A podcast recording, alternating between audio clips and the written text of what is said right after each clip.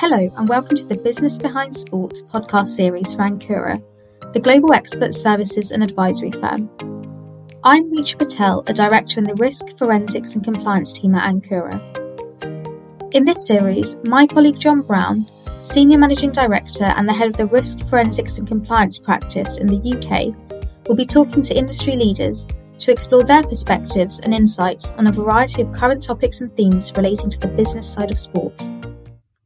In this episode, John is joined by Janette Potgieter, a Managing Director in Ankura's Data and Technology team in London, to speak about her inspiring adventure rowing three thousand miles across the Atlantic Ocean in the Talisker Whiskey Atlantic Challenge.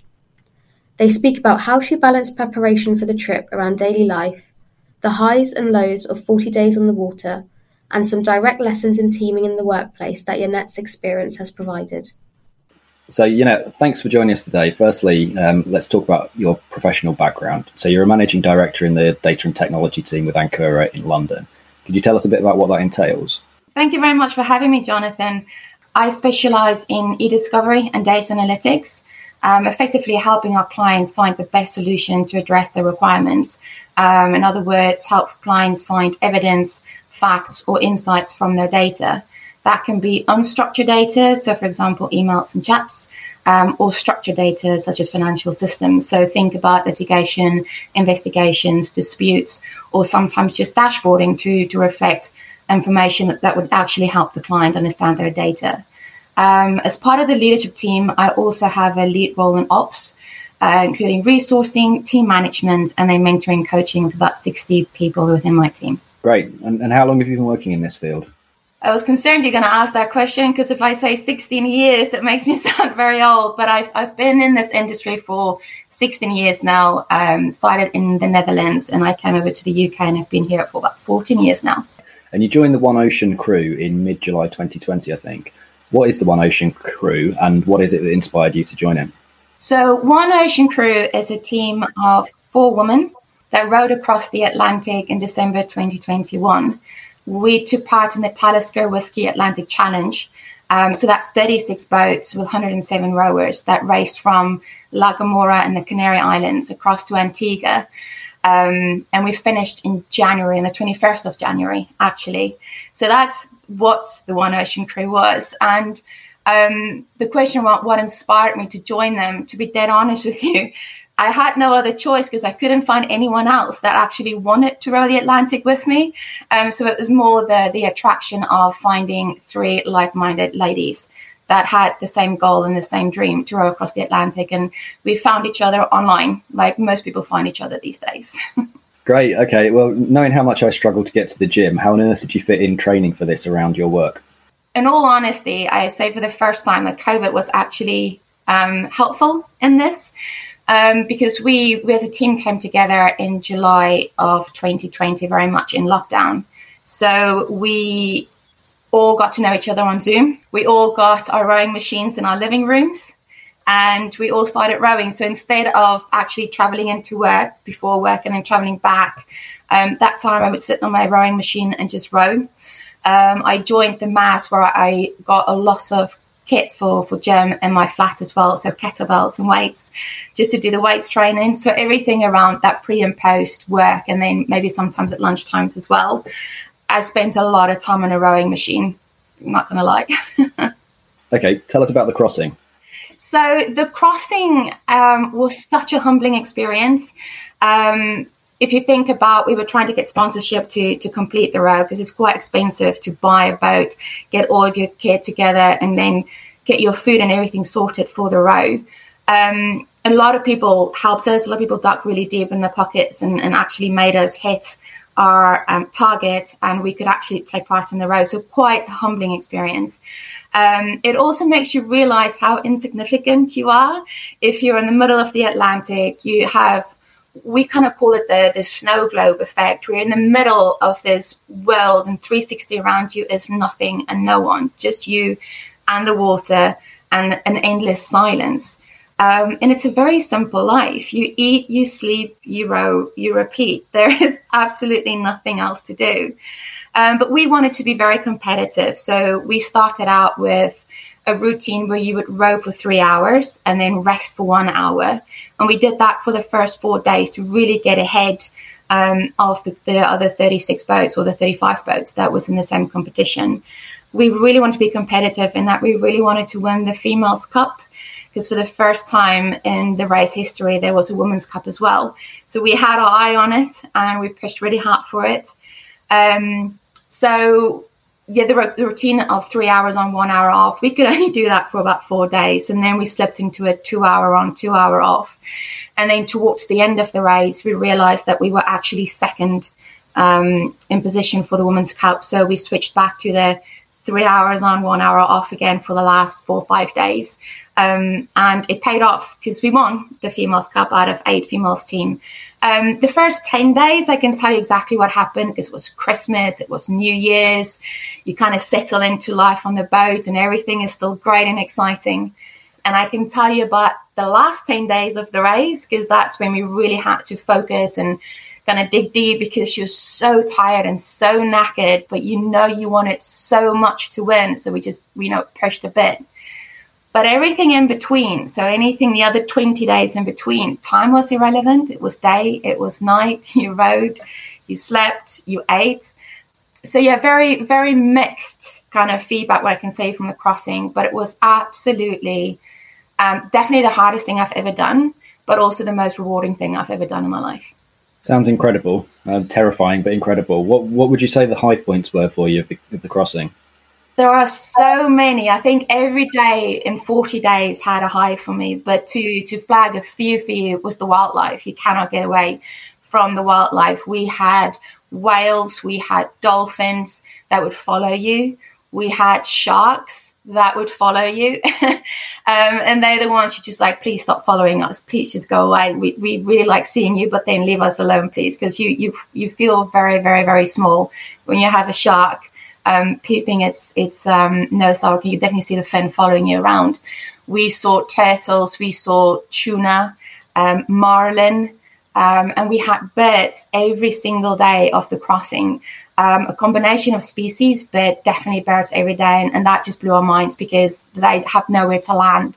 There's not really much food for them out there, but they, they were quite curious and they followed us. Um, we also had a lot of run-ins with the flying fish. People think it's a myth. It is not. They exist and they hurt and they smell. Um, but we got hit by flying fish on the heads, on the legs, behind the back, um, especially at nighttime. And I think they were attracted by the moon reflecting off of our boat.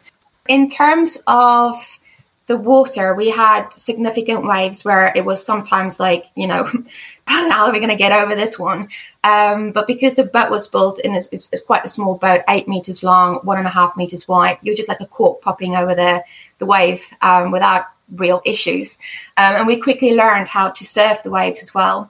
So on, on an average boat speed, we looked about two point five, two point eight for the entire crossing. But then when you hit the massive waves and you did a proper surf, you would hit twelve, thirteen knots. So you can only imagine that sheer enjoyment and excitement of actually moving fast. Because um, for most of it, you have no, you've got no mark. It doesn't feel like you're moving anyway, because everything just looks exactly the same no matter where you are on the ocean.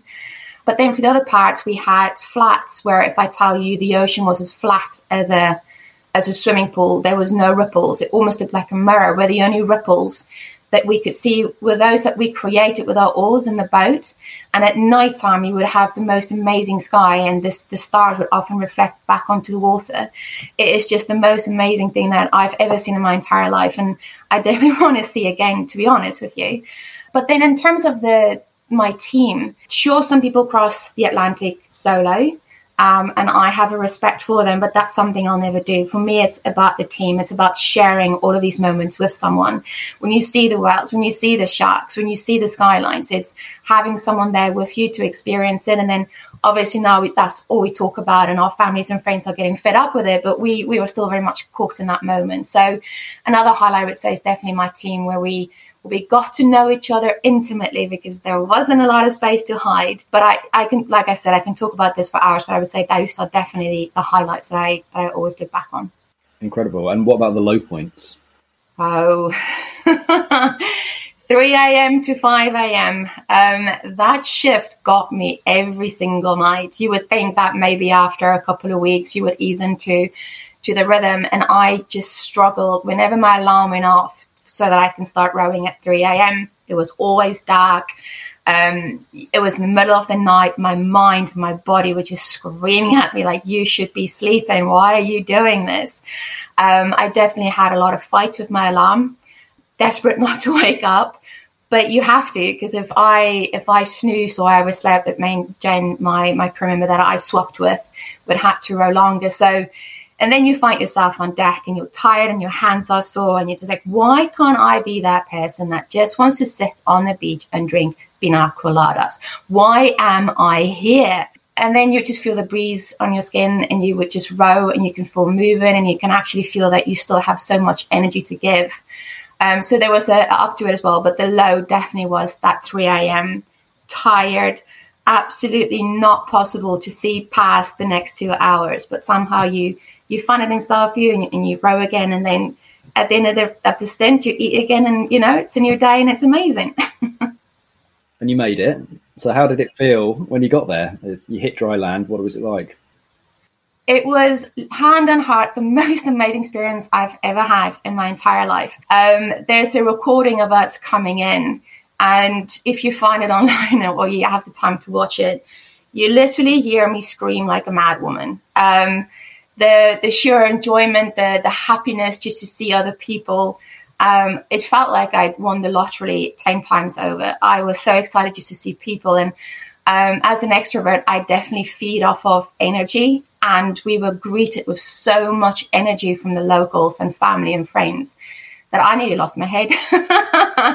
um, when you see land and you realize that you've just crossed the Atlantic in forty days, it is an immense feeling of just pride, happiness, a bit of overwhelming and out-of-body experience as well. It's it's very difficult to explain, but ex- excited, out of the world. And you, you mentioned the people. So how did people react? How did your friends react, colleagues, relatives? Well, so they fluctuate between two responses. Either you are absolutely insane or you are absolutely inspiring. My family support me one hundred percent. My dad just prevented me from going to the moon. But other than that, he's happy for me to do whatever I want to do. So very supportive. Um, couldn't have asked for, for better support from them. Friends as well. They um, they realised, especially through the training and building up to it, it took a lot of our time. So they knew that the row was kind of priority and something that we had to work towards. So they, they supported me remotely wherever they can. But yeah, people's reactions, people come up to us and just cry. Or they would just come up to you and just hug you.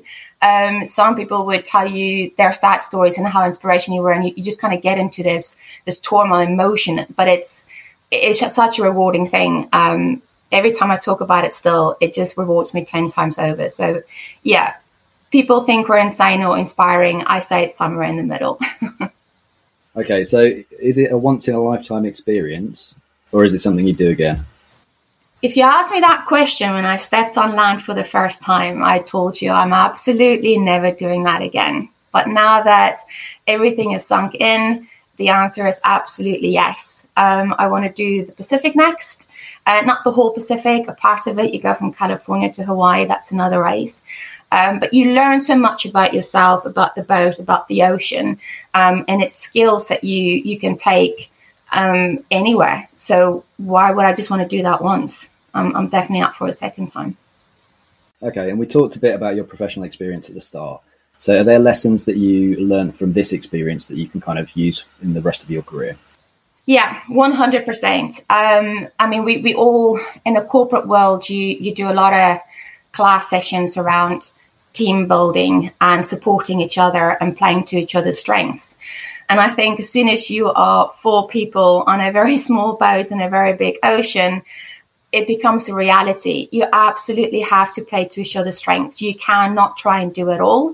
Um, and if someone's just not good at something, they're just not going to get it done. So playing to strengths, understanding who can do what, when, and just let them do it.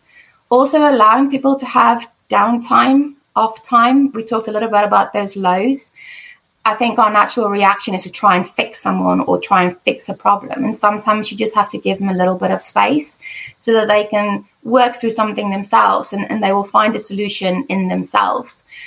And then also check-ins. We had a daily team meeting um, where we, we scored each other on from a scale from one to ten, where one is, I want to get off this boat and swim back to land, versus ten is, I'm the happiest person alive. I can do this forever. So just that that honesty scale and check-in and hearing people out, and if they just want to complain about something, just let them speak.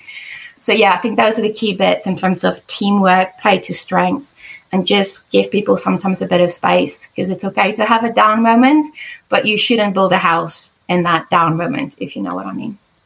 Okay, and I think you said um, that people either consider you to be insane or inspiring. So I'll go with inspiring. Do you have any final words for people that are considering undertaking something like that, a sort of daunting ch- challenge like that? Absolutely, and it's it sounds so simple when you say it, but it's honestly true. Just do it. Um, we had COVID, we had costs, we had so many challenges against us, and we just stuck it out and we just kept on going, just took it one day at a time. Um, don't wait for, for another time. Don't wait for a better time in your life or in your career. If you want to do something, do it. And it's going to be hard, and you're going to make mistakes, and sometimes you're going to feel like you want to give up. But if you just fixate on your goal, do what you want to do, and just drive forward, it will happen. And it, the reward pays off hand on heart. Thank you. Um, as I said, I'll say it again, inspiring. Um, I think we could talk about this for ages, but that's probably all that we've got time for today. So all that remains is for me to say thank you. Um, thanks for joining us today. Thank you, Jonathan. If you enjoyed what you heard on this episode of The Business Behind Sport, make sure to subscribe wherever you listen. Just search for Ankura. You can follow all our latest insights and find out how we are supporting clients to reduce risk and protect business value by visiting ankura dot com.